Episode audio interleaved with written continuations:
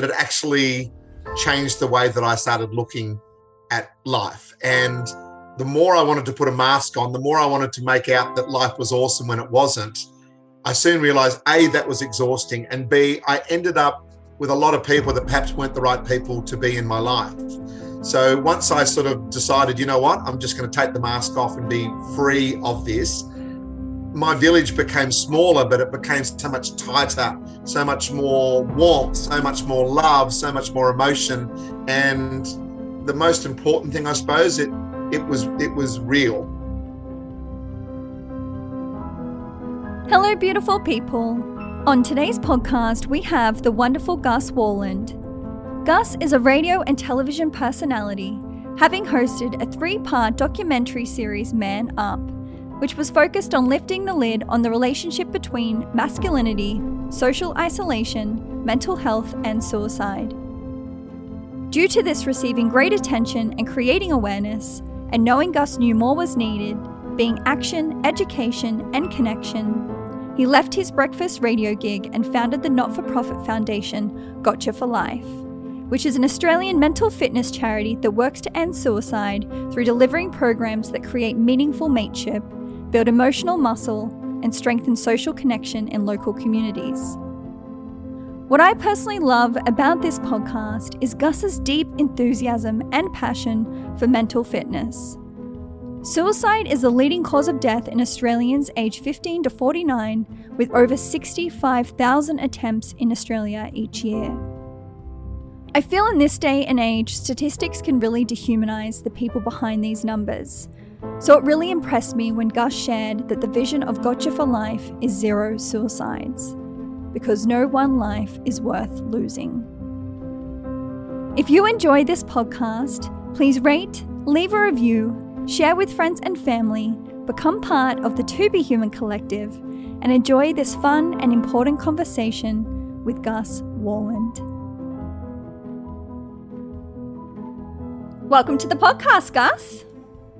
Thank you very, very much for having me. It's lovely to have a chat. So, Gus, I've heard you say the bravest thing you can do is tell someone how you truly feel. Yeah. So, what I would love to know, Gus, is what was the moment in your life where you came to understand how important it is to tell someone how you truly feel? I suppose for me, I've always worn my heart on my sleeve, and that has been really good and bad. I've had, you know, sometimes telling a girlfriend after one date that you love them is probably not the smartest thing to do, but you're that guy, are you? well, I sort of felt at the time that's how I felt, you know, and right. at the time when you're a 16, 17 year old, I never felt anything like this before. This must be love. So this is what I'm feeling. But and for some girls, you know, they thought that was wonderful. And other girls, it was like, okay, I'm out of here. um, but I suppose as I've got older, I mean, I really believe my life changed when once I'd done the Man Up documentary. So that was I mm. was around about 47 then, and I'd had three children, been married to the same lady. Um, and I felt that I was sort of stumbled across something out of so much sadness and so much emotion that it actually changed the way that I started looking at life. And the more I wanted to put a mask on, the more I wanted to make out that life was awesome when it wasn't. I soon realized A, that was exhausting. And B, I ended up with a lot of people that perhaps weren't the right people to be in my life. So once I sort of decided, you know what, I'm just going to take the mask off and be free of this, my village became smaller, but it became so much tighter, so much more warmth, so much more love, so much more emotion. And the most important thing, I suppose, it it was it was real. And I suppose that was the key for me to go, you know what?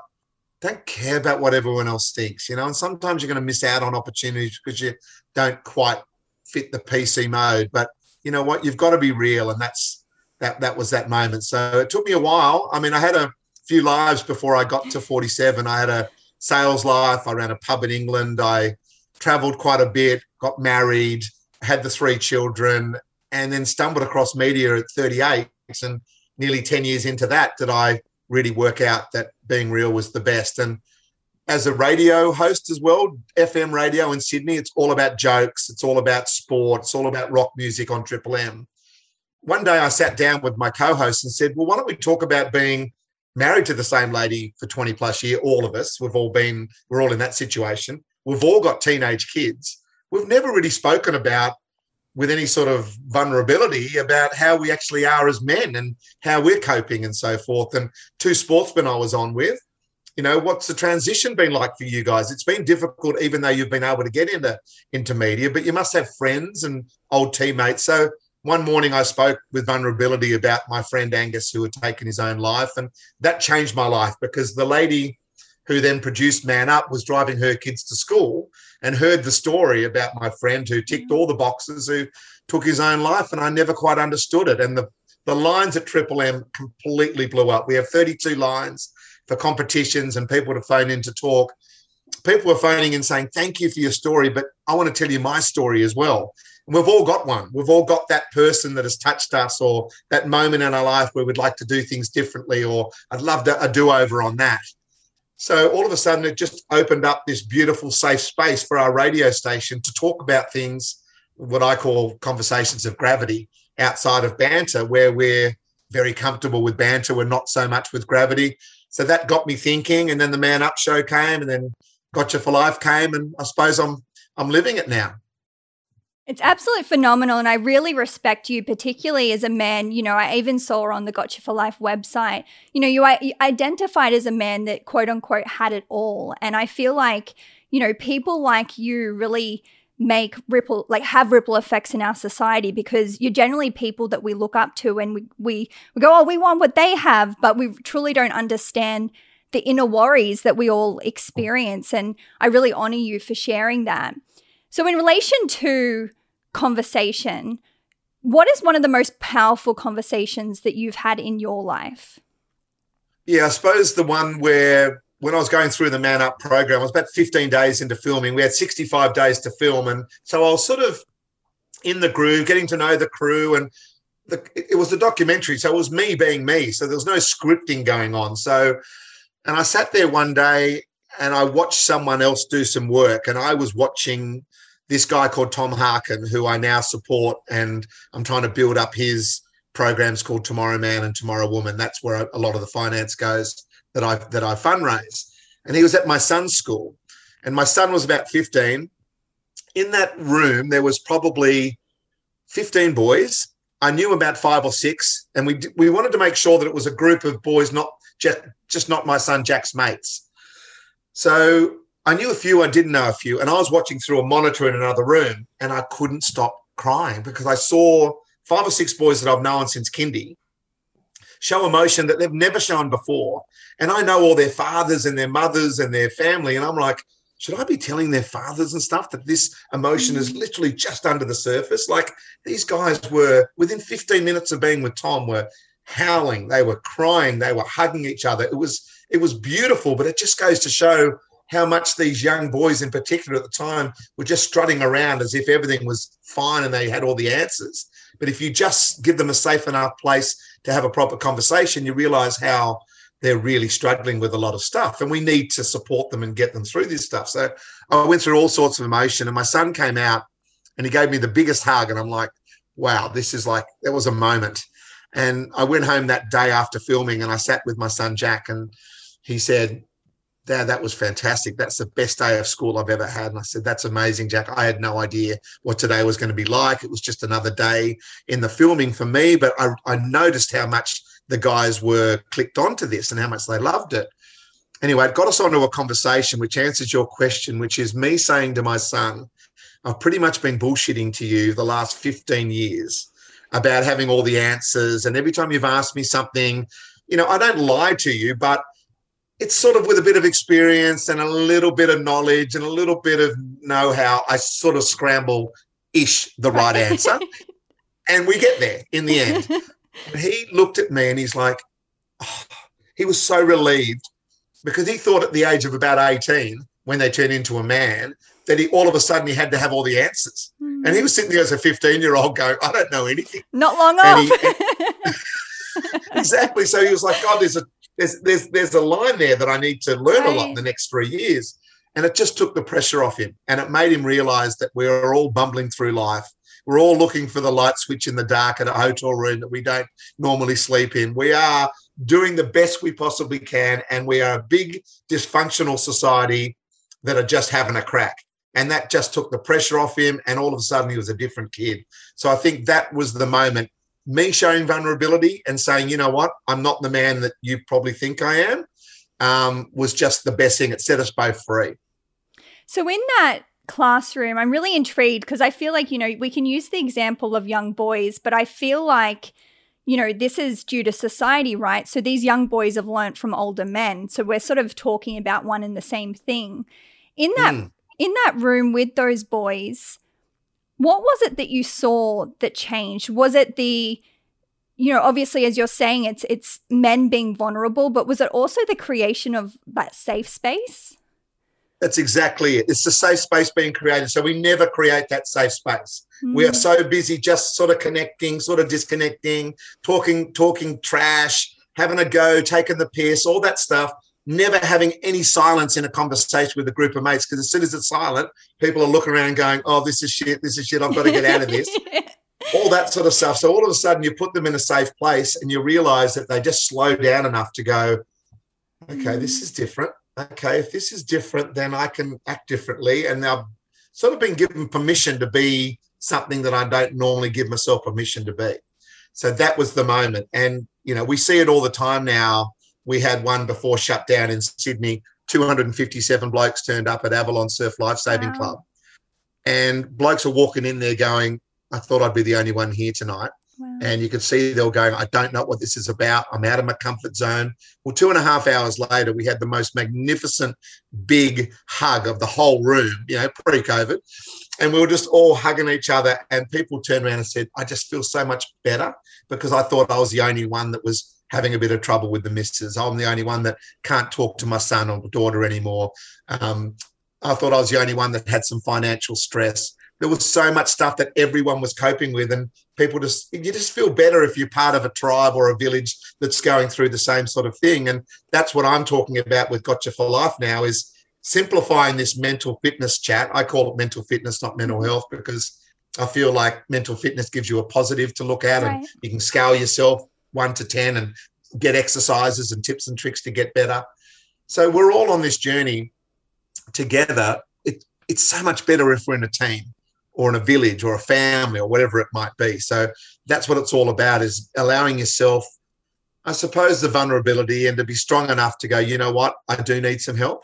Um, and once you've got that tribe around you, if you look at the big world, it's huge. But just look at your own little crew look at your family, look at your loved ones, and that's what I say. And I'll be doing a chat at eleven fifteen this morning with with with a corporation, five and a half thousand people, and it's really mm. hard to get the energy back from that. Like you and I have got good energy here; it's one on one. But when I'm just looking at the biggest Brady Bunch family you've ever seen, and they're all they're all muted, and half of them are probably you know are on, but cameras off, and they're mowing right. the lawn or having a beer or pajamas. exactly, you know, doing doing whatever they do. Like, what, they want to listen to me for an hour about mental fitness? But what I say to everyone is just get a pen and paper and write down all the relationships that you absolutely love and adore that you cannot imagine your life being without. So write those all down and then take a moment to give yourself a mark out of 10 for how you're performing within that relationship. And if it's not an 8, 9, or 10 out of 10, then go to work and start making that relationship better. And that means using technology, sending a text message, FaceTiming rather than phoning, um, or phoning rather than texting, however you want to do it. Technology has stood up to the test of time in the last 18 months. So use it and stay connected with people. Connection is the key to human existence. We are throwing away perfect and we are becoming human again. And we should slow down enough to realize it and also realize that we have to do things differently. Or these stats, these horrible numbers that we hear every day seven blokes a day, three ladies a day, 65,000 attempts of suicide a year. That's one every 28 seconds the ambulance is rung in this country to say, please save me. So I've mm-hmm. run over those numbers quickly, but seven men, three ladies, 65,000 attempts. We have not got our shit together in this country. We are getting better. Awareness is better. Absolutely. But we still don't have the action that goes behind it. So we need to throw away perfect, throw away the social media, you know, Instagram way of looking at life and really getting in the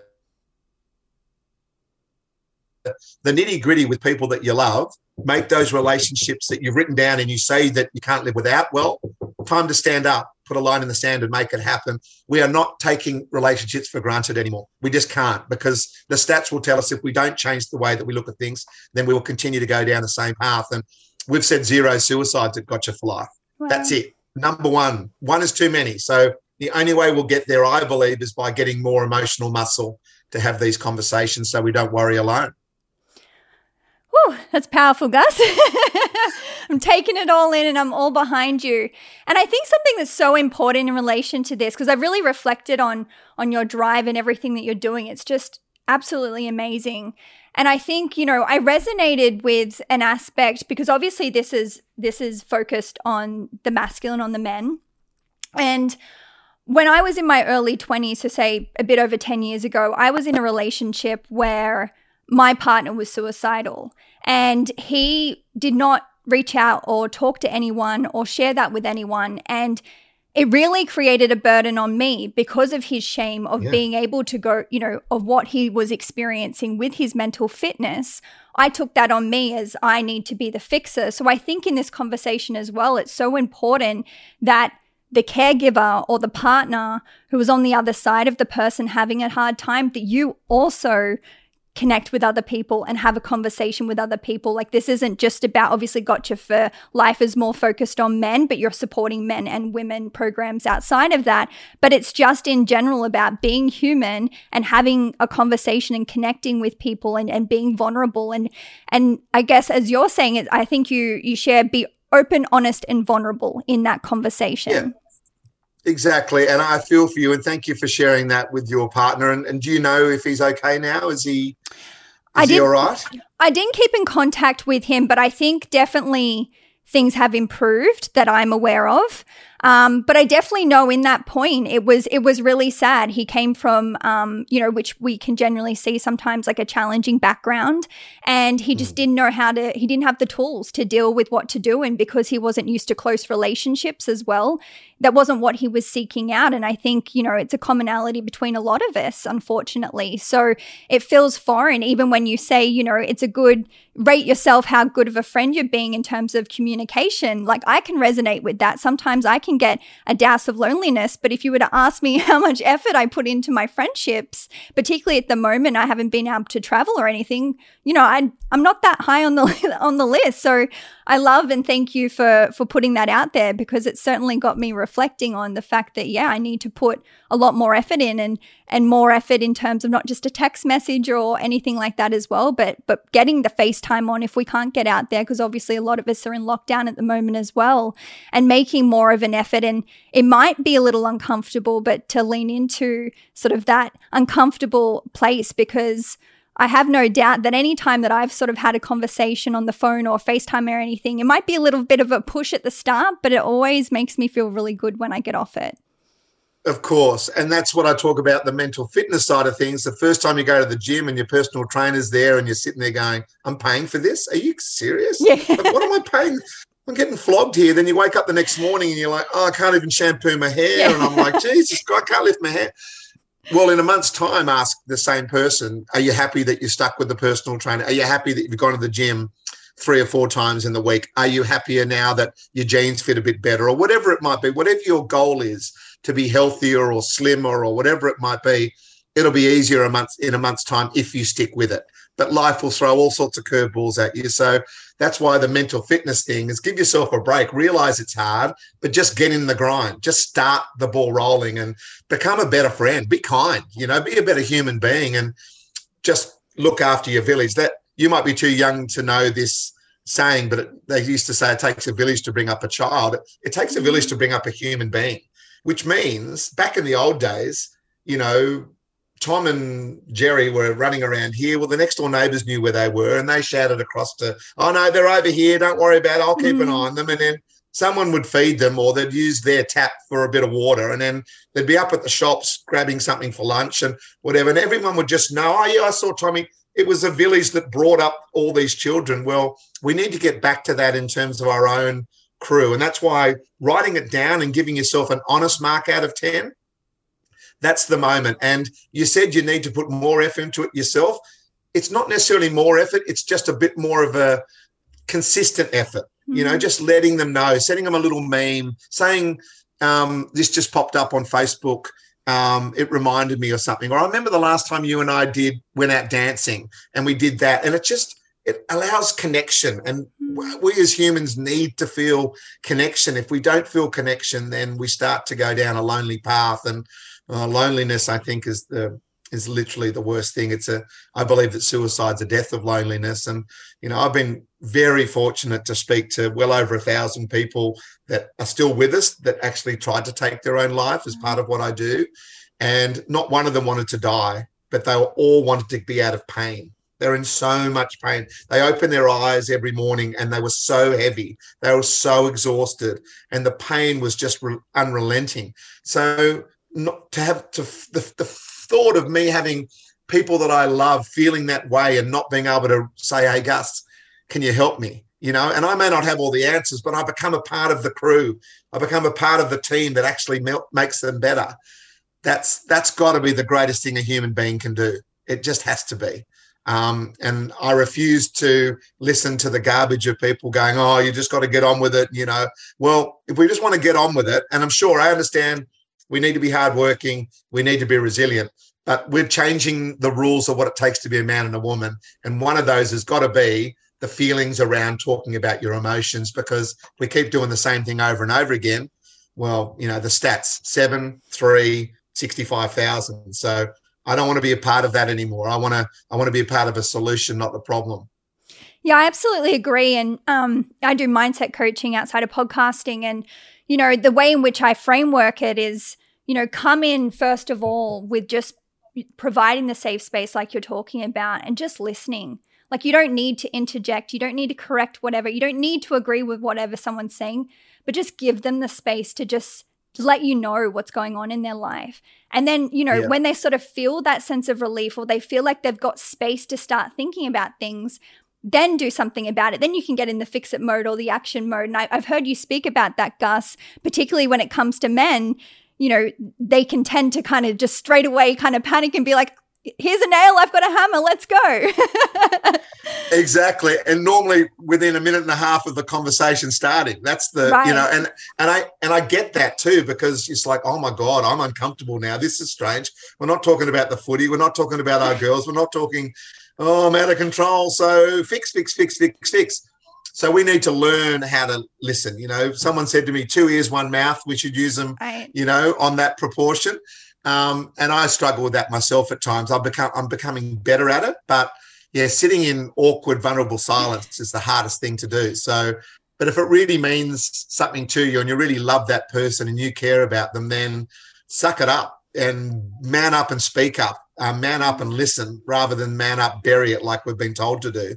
Um, I think that's the only way forward because you can see where it's got us doing it the other way. But you know, in terms of those stats, you know, 65,000 attempts, most of those are women. So we've got a problem right across our society, you know. So it's not just the suicide, but it's the attempts, it's the it's the feeling of anxiety and depression that goes with um, you know, those stats. So, you know, we need to look after everyone. And I think off the Man Up program, you know, it was very much focused on men. And then a couple of people came to us and said we've got some really good program for for others. And we went right oh let's let's Beautiful. let's try it out. And my daughter's school tried it out and my daughters were just like this is the best dad so good. So we said okay well let's support let's support them. So we'll support anyone that works in prevention as long as we feel that it's something that we we can get behind. And whether it's funding or whether it's just advice or people that I know that can help the business or help with them get their stuff out you know that's what it's all about is you know, we'll do it if we all are part of this village all trying to help. Beautiful, Gus, and I again, I truly honor for all of the work that you've done um, and and are doing. And I know, particularly in the preventative space, it's sometimes hard to really feel those tangible results because you're obviously preventing things. But um, yeah, you're obviously staying the course, and you're a true warrior for that. So again, I really honor you. Thank you. I, yeah, it is hard sometimes, and and you just see the numbers, and you go, oh and then someone says, mate, what would the numbers be if you weren't doing it? And right. I go, oh, that's good to know. And there's other good people doing the same thing. So we talk and try to. But I remember being at the suicide prevention conference a couple of years ago, and I was the keynote speaker to end the, the conference. And I'm like, let's get some energy in the room. Come on, let's go. Because people are just exhausted, right? Because right. everyone that works in this space is just so tired. They've given so much of their emotional muscle. It was the end of three days. They'd obviously been networking and learning and listening. And I said, we are the prevention people. So we should be the most up. And of course, I've, you know, I've flown into Melbourne, you know, yeah, yeah. a thing nice. and fly out again. Yeah. So I'm just sitting there going, don't be a dickhead, mate. Like, you know, give them all a break. But my point was we need to entrust and need to infuse some real momentum into the prevention area because we are very tired, you know, and that's why you you need fresh blood and people that are a bit of a shit stirrer, which I've been called at times, is to, you know, to, I, I, don't mind that because it just gets the conversation more talking about prevention. There's too much focus on the on the crisis point, and you know, this whole lockdown in parts of Australia at the moment where millions of people are locked down. You know, we need to have that 11 o'clock press, press conference, which we have in Sydney, and I think it's 10.30 or 10 in, in Victoria. We need to say, this is the date where we're going to get to 70% vaccination on the levels that we're going at the moment. And if you get vaccinated, that date will come forward. And every day, that's the date. And that gives us an opportunity to right. circle the number in the calendar, look forward to it, start planning parties, start planning opportunities to, see friends and loved ones, and that gives you hope. And as you know, as a human being, that's the thing we need the most of. And at the moment, we just don't quite have that. So we need to change the the, the narrative. Yeah, I agree. And, and particularly, you know, it's hard when we put that power into the, the government's hands. So, you know, if we don't if we don't get that, then I would definitely recommend and encourage you to pick something that you can control, put it in the calendar, like Gus is saying, circle it and get excited for it because it does genuinely help. The moment that you don't have a compelling future, things begin to deteriorate. So if you've got nothing yeah. to look forward to, you can do your friendship little exercise today and also write something down that you're excited for and put it in your calendar. So thanks, Gus, for, for being here. I, I really appreciate this conversation. It's my pleasure. And just one little thing for your listeners. Um, once they've written down the list and they've given themselves a mark out of 10, be as honest as possible. Um, go to the people that are obviously at a three or a four out of 10 and, and send them a text message. That's all you have to do initially because it might just sit there go, you know what? I've so much on here. I don't know quite how to start. Well, it's a real simple text message that you can send, but it's also is a, makes you a little bit vulnerable, which starts this conversation. It makes you think this is something a little bit different. So send them this text message. I love you. No bullshit Starting emojis. off easy there, Gus. yeah, we're going for we're it. We're leaning right? in. Uh, we're leaning in. I love you. I miss you. See you soon kiss, hug, kiss, hug, Beautiful. and just send it. I love you. I miss you. See you soon. Kiss, hug, kiss, hug, and send it. Send it to those people and wait for your responses. You'll get, are you day drinking again? Or you'll get, was this message for me? Or you'll get probably an, a combination of those. But eventually it'll be a connection between someone that you love that you haven't spoken to in a while and you need to work on your relationship with them. So it's just a really nice icebreaker. And we want to try to simplify and humanize this as much as possible. So just sending out something like that, it takes 10 seconds for each person, you know, cut and paste, cut and paste, send them off and just see what you get back. And over the next few days, you'll have, end up having some really fun conversations, some really fun connections and if you don't need it, you just don't know what the other person on the right. other end getting that message. They, that could be the number one best thing that they've got in the last couple of days. And they think, you know what, it's awesome that someone loves me and is connected with me. And that might just be enough to get their human spirit back up again because you just don't know what people are going through because we're bloody good at hiding our true feelings. It's just beautiful, Gus. So, speaking of the human spirit, I'd love to ask yeah. you, Gus, what does it mean to you to be human? Uh, I think it's the greatest gift that we can get. Um, I used to start thinking, oh, I wish I was a bit less human. I wish I had made less mistakes and I wish that I was better at life. Um, but as I said at the start of the podcast, you know, my life changed a lot when I was 47, about five years ago. And I realized that this beautiful world that we're in, we've got to have the ups and downs. We've got to, we've got to be human for it to be real because life will throw you all sorts of uh, stuff, and you can't just expect to be able to waltz through and tick all the boxes all the time. So, yeah, for, for me, being human is actually being human. You know, we've got emotions, we've got tears. Why don't we have permission to to, to cry when we want to cry and so forth and to be who we want to be at times and muscle up and other times to be really you know gentle and kind and, and loving i think we should allow ourselves to have all those different parts of being human. And you know i'm really looking forward to the next sort of 30 years of my life where i'm you know doing what i'm doing here but grandchildren and just seeing my god kids grow up and all the people that i love in this world and, and cherish it as much as i can